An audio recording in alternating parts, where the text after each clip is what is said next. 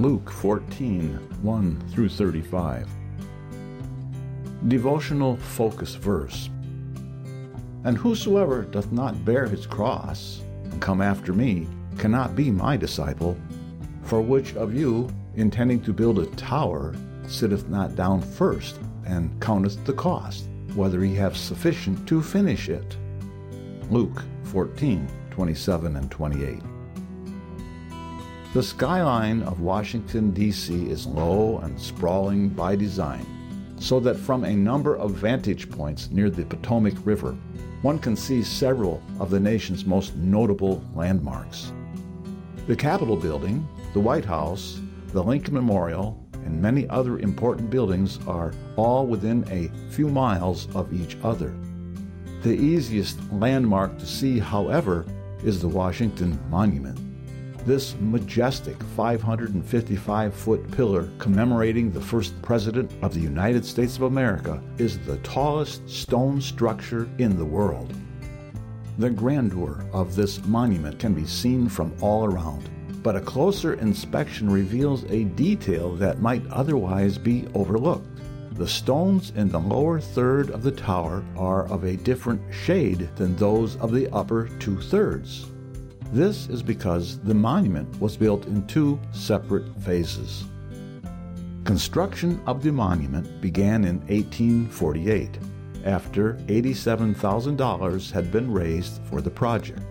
The Washington National Monument Society knew it didn't have enough money to complete the structure, but was counting on more donations coming in. Six years later, however, funds ran out and construction slowed to a halt. After the Civil War, interest in completing the project grew, and construction began again in 1879, this time with marble from a different quarry. The monument was completed in 1884, and at the time it had a consistent color from top to bottom. Gradually, however, the marble in each section weathered differently, producing the two distinct colors seen today. In our focus verse, Jesus indicated that following him is like building a tower. Before beginning construction, a wise builder will consider the total cost and ensure that he has sufficient funds to complete the project.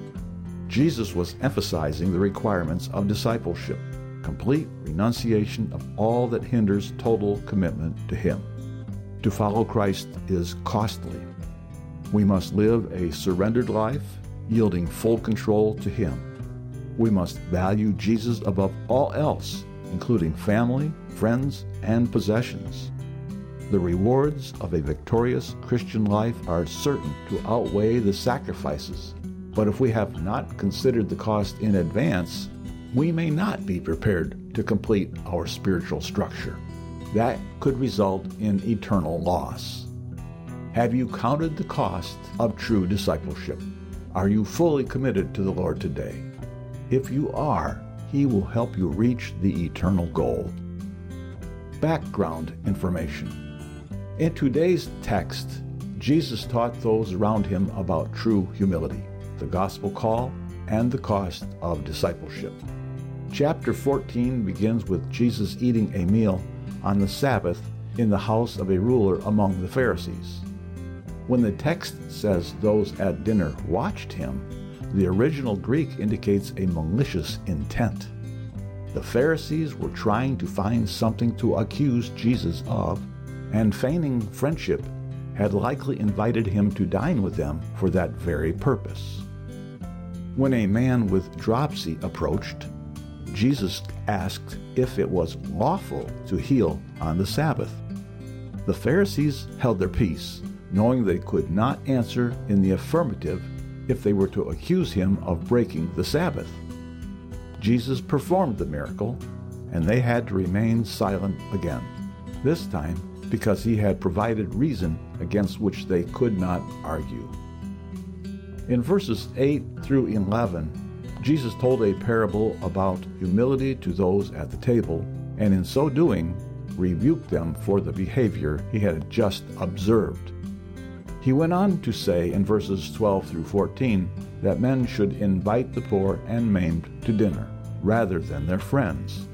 Jesus was not forbidding the entertainment of friends, but rather was calling out the practice of hosting others for reasons of pride or in the hope of gaining something in return. In verses 15 through 24, we read the parable of the Great Supper, which holds both a prophetic and spiritual meaning. Prophetically, it refers to the offer of the gospel to the Jews, and after their rejection, to the Gentiles. Spiritually, this parable is a warning to people of every generation. Those who refused the initial call to the feast made excuses to perform activities which, in and of themselves, were not evil. The problem was that they allowed these things to take precedence over the call of God. This parable is a reminder to put and keep God first, and to extend the gospel message to everyone, even those who seem unlikely to receive it. In verses 25 through 35, Jesus was no longer at the Pharisee's house, but was addressing great multitudes with him. He took this opportunity to teach about what true discipleship entails.